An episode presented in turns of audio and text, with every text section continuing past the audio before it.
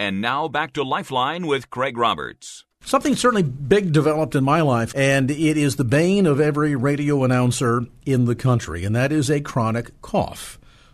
Long term listeners to this program will probably remember those days. Certainly, my engineer, as he's shaking head yes, with his finger dutifully poised over the mute button during that period of time, will call what I thought was a season of dealing with post nasal drip. I'm an allergy sufferer. It's something that's been in the family. So uh, for me, it just seemed to be load up on Mucinex and make sure you take your allergy medication. And surely this will finally go away. Well, days turned into weeks, turned into months. The cough became worse. And I'll never forget my reaction going into my doctor's office describing the symptoms and the next thing the doctor did was hand me a prescription for anti reflux medication. And I sort of laughed it off and I said, Wow, what, me? I don't even suffer from heartburn. This cannot possibly be acid reflux. There's something else going on here. Of course, you know, I, am not a doctor, but I played one on the radio. And of course, the internet gives us all the answers, right? So I would certainly know more than my physician would. Wink, wink. To which my doctor replied, Give it a month if it's still an issue in a month, you call me, we'll take another look at it.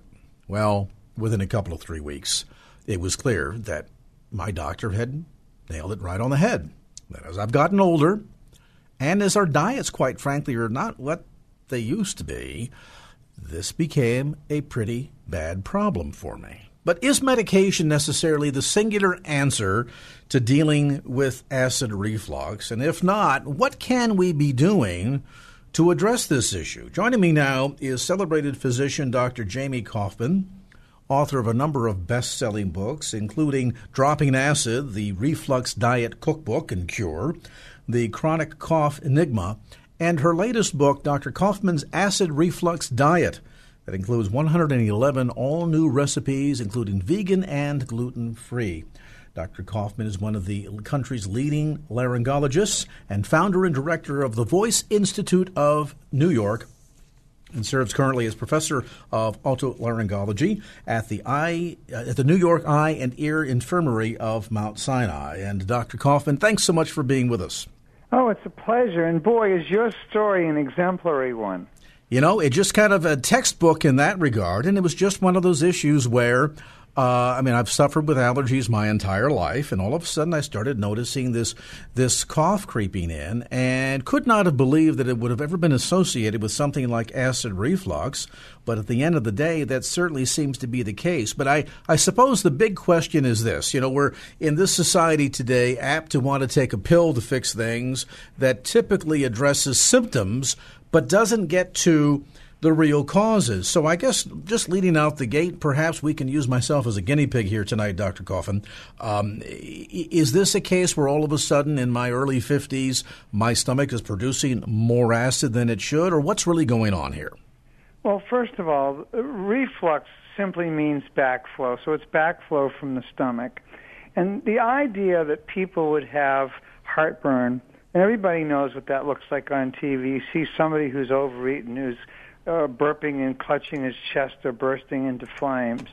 It turns out that this is actually incorrect.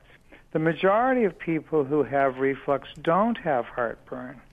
So that that in itself is a is sort of a wake up call. So well, wait a minute. If they don't have heartburn or indigestion, uh, the, the the next question is what do they have?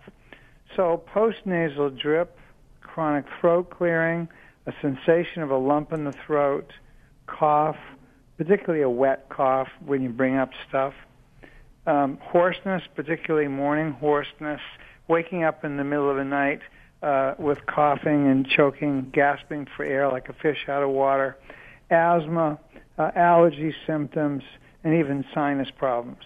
So it turns out that there are probably 125 million Americans that have reflux and only about 25 million of those people have heartburn as their major symptoms. That means all these other things are a surprise, and not only are they a surprise to people like you, you weren't you were surprised when your doctor said you had silent reflux, but indeed they're also surprises to many physicians.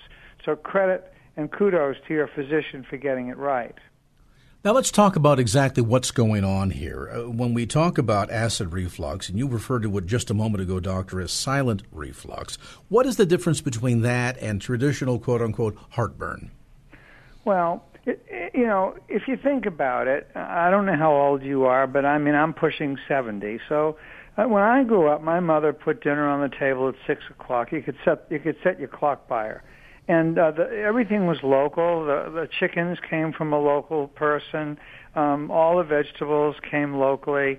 We did not go out to eat very often. Maybe uh, once a month we'd go to a steakhouse or a, for a restaurant. And um, uh, uh, uh, there was no fast food. People weren't drinking soda pop all day. So in our lifetimes, in my lifetime, the obesity epidemic, the diabetes epidemic, the reflux epidemic, the asthma epidemic, the sleep apnea epidemic, and a whole host of other medical problems that have exploded are actually all related, and mostly they have to do with how our diets and our lifestyles have changed. We eat later, we eat worse, we eat chemicals, we eat acids, and so on.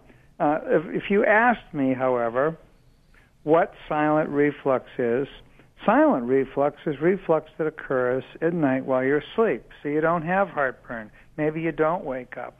But it causes all kinds of mischief, including in the sinuses and the nose and the throat. And then when you wake up in the morning, you have sinus, nose, and throat symptoms. So silent reflux is pre- predominantly nighttime reflux.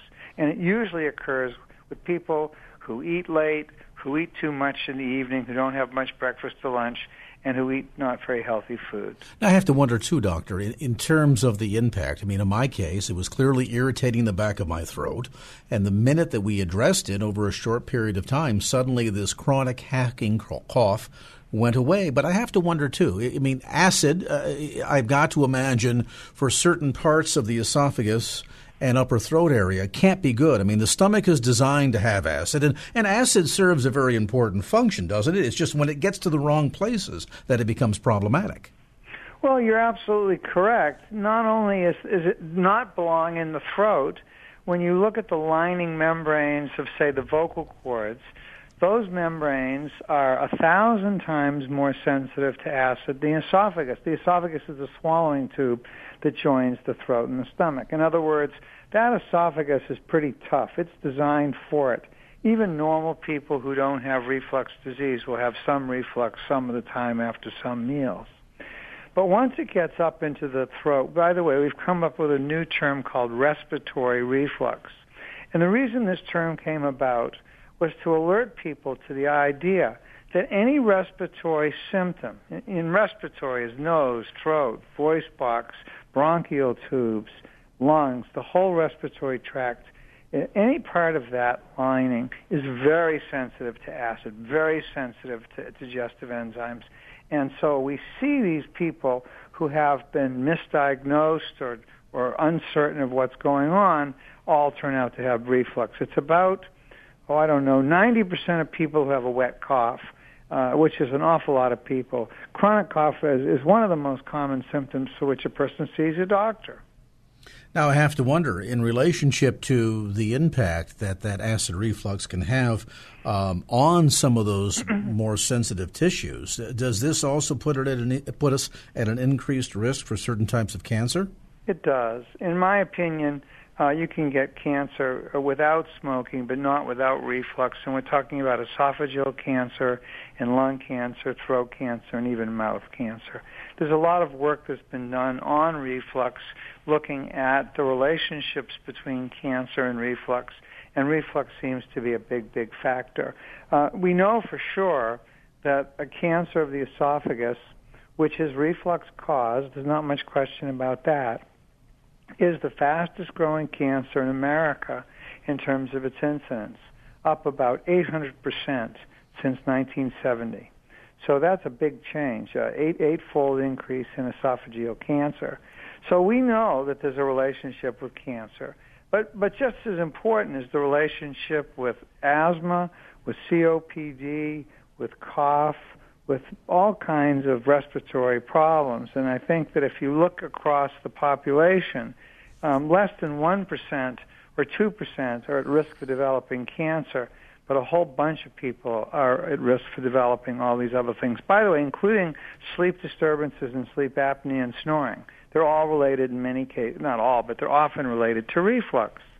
And of course, it, all of this begs the big question. If this wasn't an issue that was so widespread a generation or two ago, what's changed? Well, Dr. Koufman hinted a moment ago to what's changed. Our lifestyles have changed, our diets have changed, and we're taking perhaps the incorrect path to address all of this well, certainly it's great that uh, certain types of medications have been developed, including these proton pump inhibitors that can reduce the impact of acid reflux on uh, sufferers. Is it necessarily the only way to go when it comes to addressing this issue? We're going to get to that part of the equation as we continue our conversation today. We are uh, delighted to have celebrated author with us and physician Dr. Jamie Koufman. The book is called Dr. Koufman's Acid Reflux Diet. Uh, this on the heels of a couple of other bestsellers on the the topic Dropping Acid, the Reflux Diet Cookbook, and the Chronic Cough Enigma. We'll take a brief time out, come back to more of our conversation as Lifeline continues.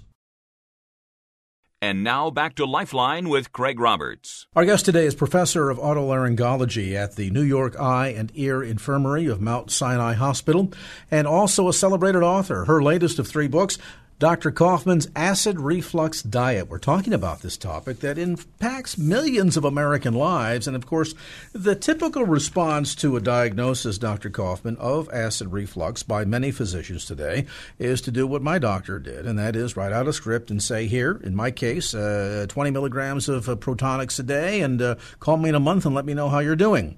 Uh, that would suggest, I would imagine, in my own mind, that it's like to say somebody who's constantly taking aspirin for a headache that that somehow is because they have a aspirin deficiency in their body. Uh, is this necessarily a case of my of my stomach, in my case, uh, producing more acid than it should on its own, or does a lot of this really have to do with lifestyle and diet? In other words, is this really manageable outside of taking medication? Not only is it manageable without medication there now is increasing evidence that the medicines that we thought were going to be so miraculous for reflux are not so miraculous. Um, right now, the, the, the group of, of, medications called proton pump inhibitors, they include uh, Protonix and Nexium, Dexilant, uh, Prevacid, uh, what have I left? Nexium. All of these medicines, they're, they're relatively powerful acid suppressants. But even if you take them, you still will make acid. So the best acid suppressant medicine doesn't knock out all the acid. That's the first thing. The second thing is we've now seen a relationship with these group PPIs, proton pump inhibitors, they're called, with um, heart disease, kidney disease, bone disease, and most recently, a question about uh, Alzheimer's. But actually, the most compelling argument against the use, and by the way, you were on the right way. If you're going to be on these kind of medicines, it should be in terms of weeks, not in terms of years. Um, the most compelling evidence against long-term use, and many doctors say, listen, just you know, take your pills and you can eat what you want. And the reality is that's not true.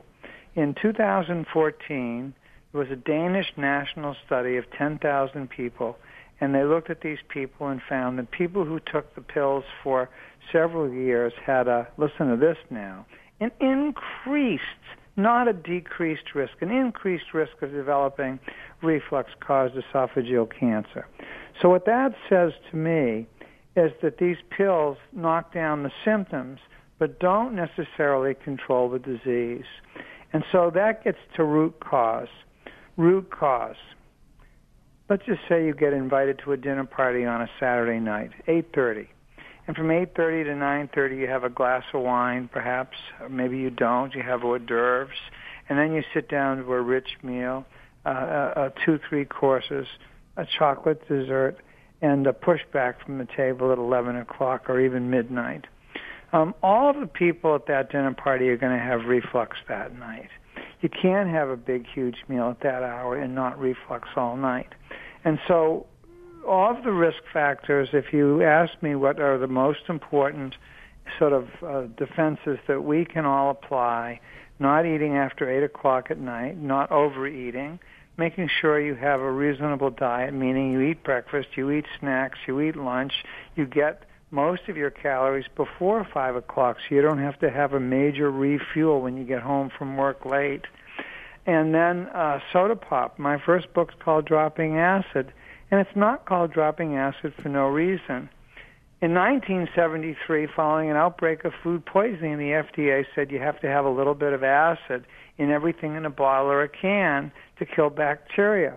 Unfortunately, uh, people who manufacture these have decided that lots of acid must be good if a little acid kills bacteria. So we now have basically everything in a bottle or a can with the same acidity as stomach acid. I know that's hard to believe.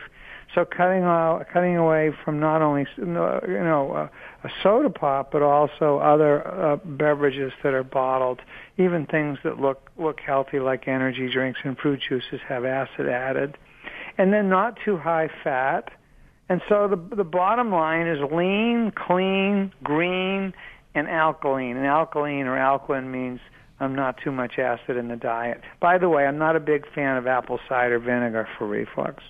Yeah, I, have heard that reported as a as a uh, one method of dealing with it. I, I, never quite bought into that. I mean, for me, if I was really desperate, a little glass of milk seems to do the trick. Yes, milk is al- alkaline. By the way, for people who don't know, um, alkaline is the opposite of acid. So if you take something that's alkaline and something that's acidic, it gets neutralized. And so, um, of all the things out there, there's something called alkaline water and indeed, a water will percolate through the ground and become anti-acid or alkaline.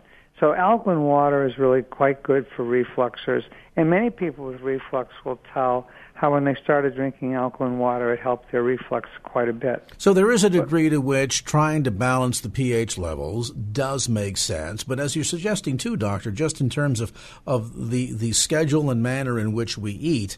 Uh, not encouraging your stomach to go into high production of acid because it's just finished a huge meal and is now going to be working on breaking that down over the next several hours as we're sleeping is probably one of the smartest ways to start.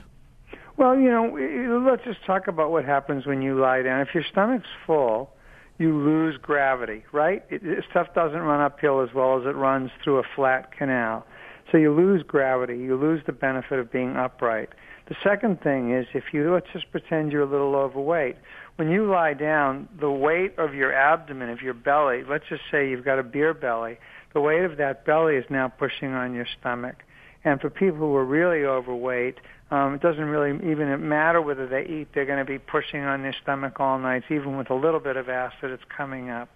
So being overweight certainly is a factor in eating um, and lying down.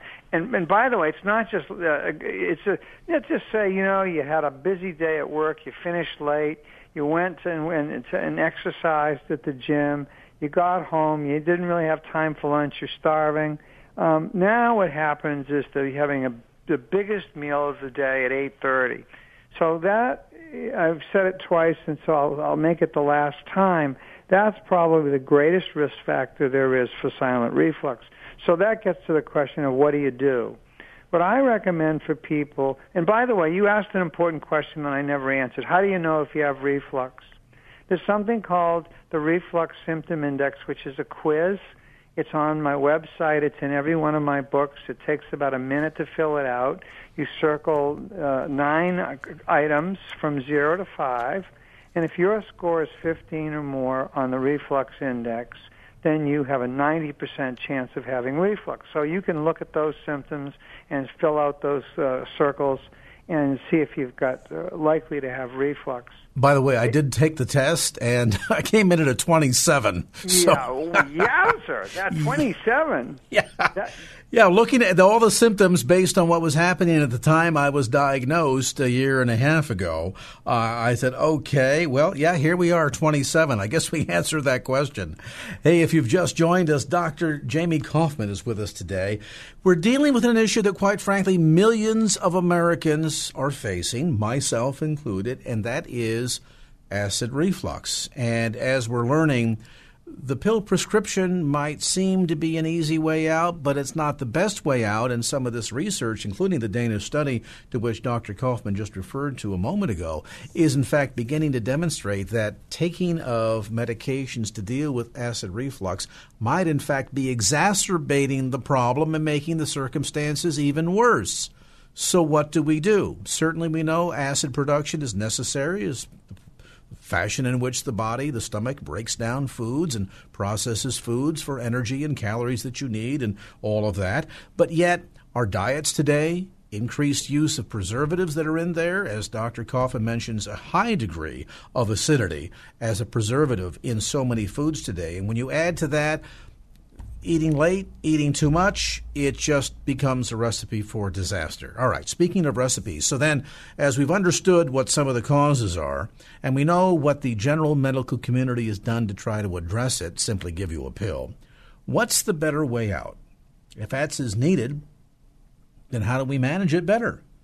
And how do we deal with this matter of lifestyle and diet? We're going to get to that part of the conversation. Our discussion today with Dr. Jamie Koufman, a look at acid reflux diet, the new book, by the way, uh, newly published, available at bookstores throughout the Bay Area as well as through the usual suspects, Amazon.com. And you can also get it through Dr. Koufman's website, VoiceInstituteOfNewYork.com. That's voice, like voice, aw, Voice Institute of New York lifeline.com. We'll take a brief time out, come back to more remarks and insights as Lifeline continues.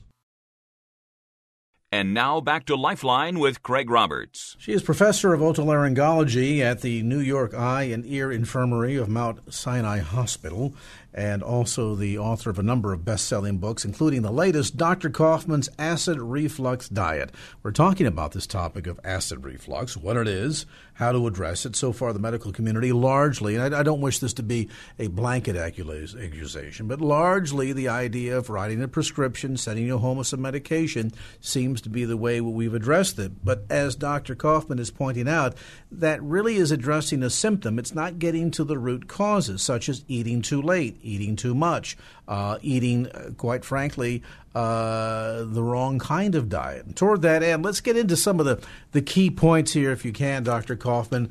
Uh, the book, by the way, I'll mention for listeners, has an exhausted list of complete entrees and recipes toward the back. As we mentioned, over 111 new recipes. But as we talk about some of the major categories, Dr. Koufman, to avoid, which ones are sort of the worst when it comes to being contributory to acid reflux?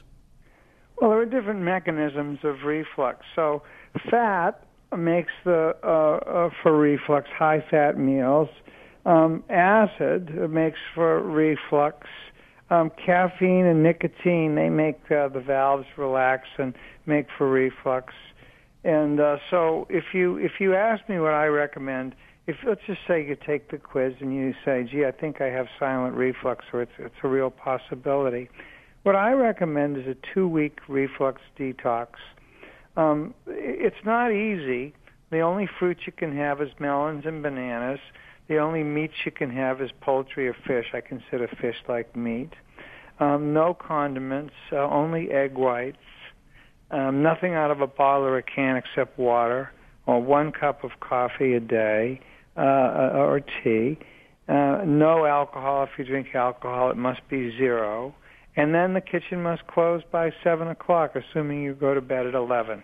So that it's a strict two-week detox. And usually, what happens is in two weeks, people go, "Whoa, my cough has stopped. Whoa."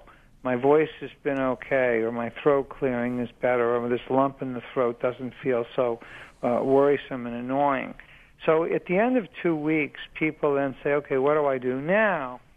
the detox is listed in all the books and it's easily found this detox diet and it's a list of things you can eat rather than can't eat by the way nothing fried and the only uh, of the fats that we permit no butter is olive oil so it's pretty pretty tight and when, if you really think about it what it is is lean clean green and alkaline lean uh, there's no red meat or very little red meat thereafter after the detox phase. You shouldn't be having red meat every day. Um, clean is a very important concept.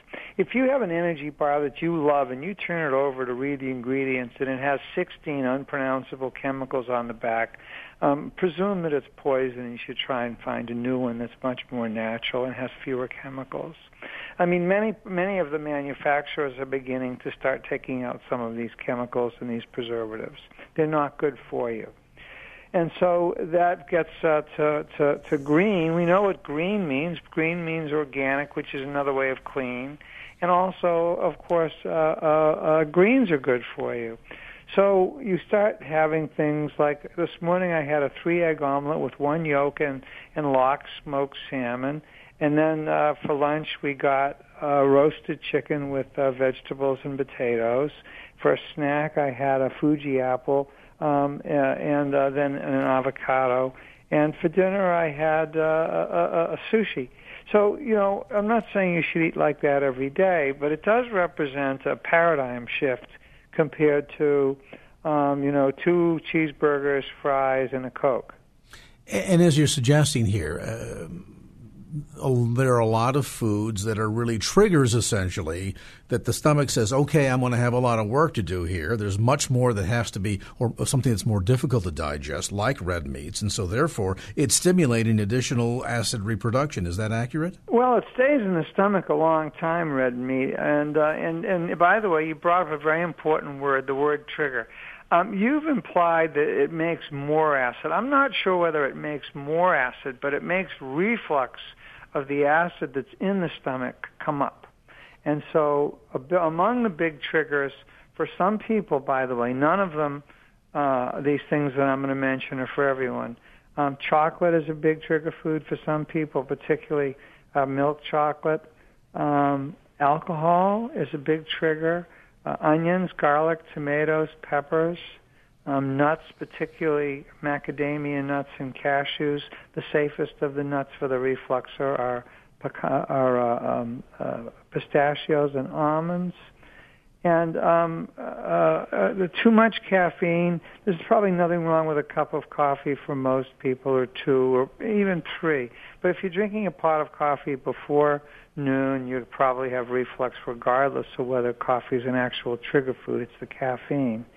So, you know, the question is, what do people do?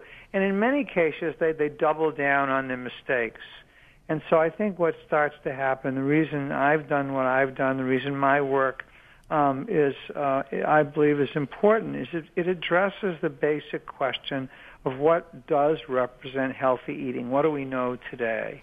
And most importantly, I think, I think as you've underscored both in our conversation today and throughout the book, simply taking a medication and thinking we can take this one little tiny pill a day and eat whatever we want whenever we want is is largely really been a, a wives' tale, hasn't it? It's dead wrong. In fact, I mean, uh, we, at least in my practice, virtually every single patient who comes to me is already on the medicine. So we know that there are millions of people who, even on the medicine, are, are suffering. Uh, by the way, I should mention that it's not it never should have been allowed to have these kind of medicines over the counter and here's why. Uh, the medicine uh, when you buy it it says take it for 2 weeks. Well what happens after 2 weeks is people stop cold turkey. And about half of people when they stop cold turkey then that's when you get this hyperacidity. That's when you have this what we call rebound hyperacidity. So what happens is they were doing sort of okay for 2 weeks and they quit and they get terrible symptoms. And then what they do is they, they they tough it out for a little while. And the next thing, they're back on the medicine for two more weeks. And so, although this is good for drug sales and for the for, for the manufacturers, it's not so good for people who do it. So, this question about uh, medication, I should point out that there is another class of medicine that that is safer and that can be taken on an as-needed basis. And although it's a medical term, they're called H2 antagonists. And the three that are available are Zantac, Tagamet, and Pepcid. And those three are much safer over the long haul. They can be taken, gee, I'm having some symptoms and I'm going to take these for a few days or a week and even longer. And in fact, we use them in pregnancy. Interesting. At the end of the day, then, doctors, you're suggesting that the, the, the real way to address this issue is by a change in lifestyle and diet. And that then raises, I think, uh, the, the final important question for everyone eavesdropping on our conversation, and that is of your patients that move toward the healthier lifestyle and the the more friendly diet, how many are able to get completely off of any sort of uh, of the proton pump inhibitors and be able to remain essentially acid free in terms of its impact? The vast majority, when patients come to me, they're highly motivated. People who have, you know, terrible problems breathing, people who have had multiple sinus surgeries, people who are miserable um, those people um, who are willing to stick with the program, what I tell them is, listen, you're going to be under my care for a year. Um, you're going to go on medicine to start out with varieties of different types of medicine, not just acid suppressants, by the way. And the goal is to be medicine free and asymptomatic and essentially healthy without any reflux a year from now. And that means that they will have, in many cases, lost weight in many cases, their cholesterols are better, their diabetes is under control. So we're talking about basically a big 50, you know, like a 50,000 mile tune-up. In my experience, uh, 90% of our patients uh, get substantial improvement, and the majority get well. Wow that's a pretty remarkable uh, response rate and, and one that I think ought to give encouragement to all of us.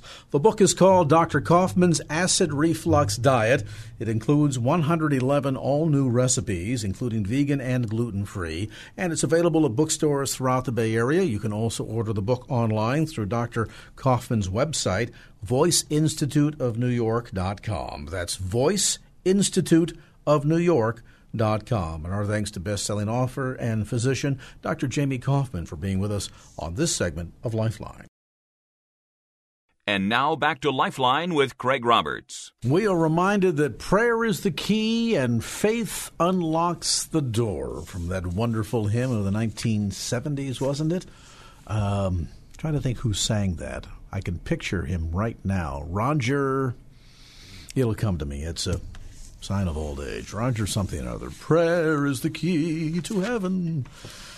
Sometimes you get a little overwhelmed, though, especially if you have a reputation for being a bit of a prayer warrior and you enjoy communing with God, and yet, boy, how do you do it? I, I don't mean how do you pray. What I mean is, how can you have a sense? When you say to somebody, for example, I'll be praying for you, are you good on the follow through?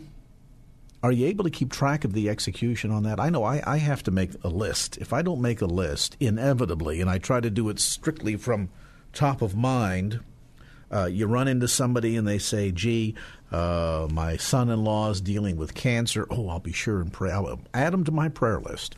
And then a day or two goes by and you forget about it. And then six weeks later, you run into them somewhere at the grocery store and they say, gee, my son in law is doing much better. Thank you for praying. And you go, oh my goodness, I had completely forgotten. Sometimes it can be overwhelming. And yet, is there a practical way in which you can pray for friends, family, community? Well, my next guest says absolutely yes. Simply learn to pray A to Z, a practical guide to pray for your community. Amelia Rhodes joins us. And Amelia, what a brilliant book. Uh, when I first saw this come across my desk, I thought, oh, another book on how to pray. Well, there's plenty of those out there. But then I started thumbing through and went, oh, wait a minute, this is a whole new idea. Thank you. Yeah, that um, that's kind of how I felt. We don't need another book on how to pray. We need something that will actually help us to pray. Because I'm much like you described. That has been my struggle too. Saying I would pray for people, and then weeks later realizing, wow, I only prayed once, maybe twice, and just feeling this conviction that I needed to follow through and be faithful long term. And, and as we talk about uh, lending a sense of, of organization, I, I, some people might shudder a little bit and think, "Oh my goodness, I have to get an Excel, Excel spreadsheet going now. right.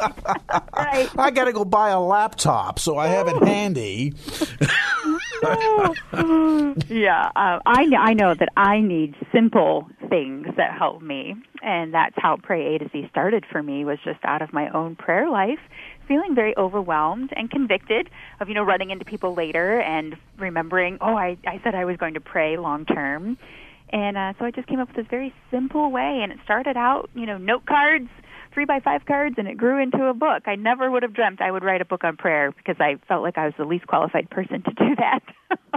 as you've approached this, you're you're taking it very um, topical in a sense, and I guess it's true that people tend to, at least my life experiences, tend to fit in, you know, not not not neat, clean pigeonholes, but it tends to be, for example, there's a couple of people on my prayer list right now that are dealing with cancer, mm-hmm. so they're in the cancer category, mm-hmm. and then it seems perennially there is somebody that I know that's got a son or a daughter, or a grandson or a grandchild that's kind of wandered away from the Lord, and mm-hmm. and uh, you know, maybe they've had a run in with the law and things of that sort. So that it seems as if um, the older we get, the health concerns, of course, tend to pile up. But it seems as if there are certain perennial categories that that tend to be kind of repetitive. The names may change, but the needs are kind of the same. Does that make sense? It does, yeah, and that's how it started for me. It was after taking several phone calls and emails from friends all in one day big, heavy requests, adoptions that weren't going well, cancer diagnosis,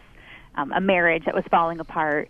When I realized, you know, this is heavy and overwhelming, and I asked God to help me be more faithful in my prayer life, and that was what I, the conclusion I came to that so many people were struggling with the same types of things. What if I were to pray by category and maybe take one or two per day and so that's how A became adoptions and B became bullying, and then we expanded doing several topics per letter.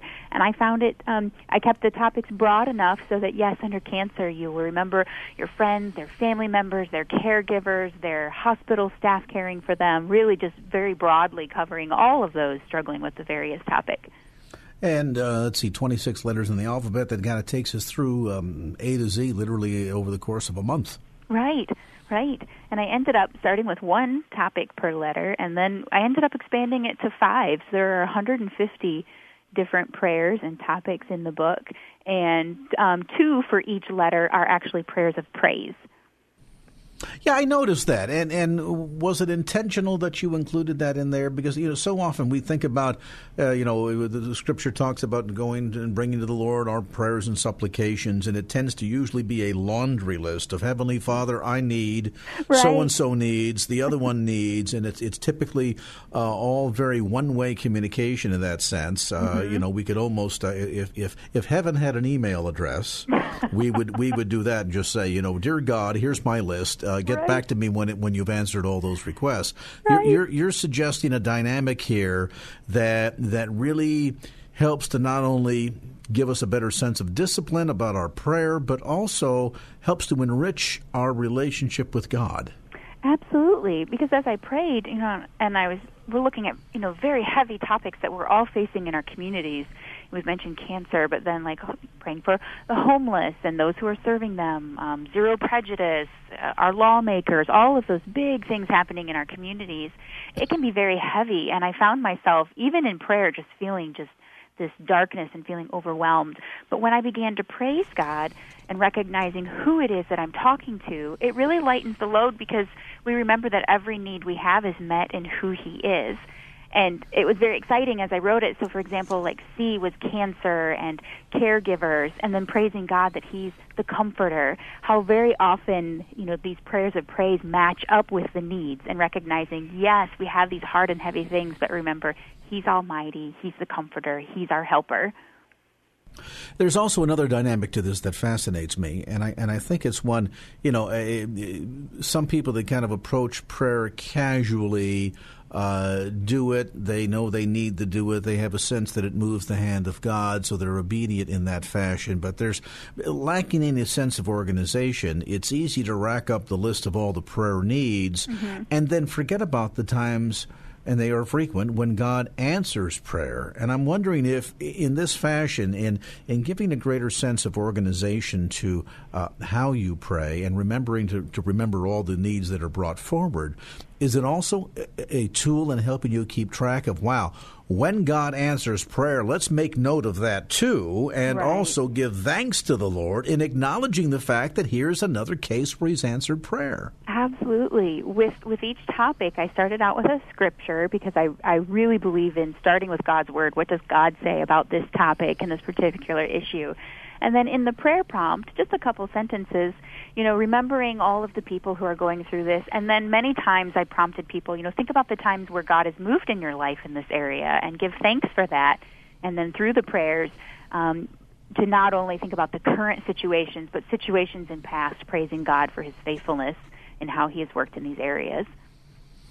And I think a lot of that helps to to uh, not only give us a greater sense of discipline when it comes to our prayer, but, but also does a phenomenal job in strengthening our relationship and our faith. Right, and that is my hope through all of this. That you know, often if we don't know where to go or we feel like we're just you know in a rut with the same things over and over, that it will it will expand our love for God and our love for our community, and that we will begin to experience this deepening relationship with Him as we begin to talk to Him intentionally and purposefully, you know, every day. I funny. I was just looking at the calendar here and, and, made note of the fact that it's December the fourteenth. Exactly a year ago today, I was flat on my back in a hospital being treated for cancer mm. and had suffered something called an ileus. I won't describe it. It's a blockage. Oh. Um, as, as I told my nurse.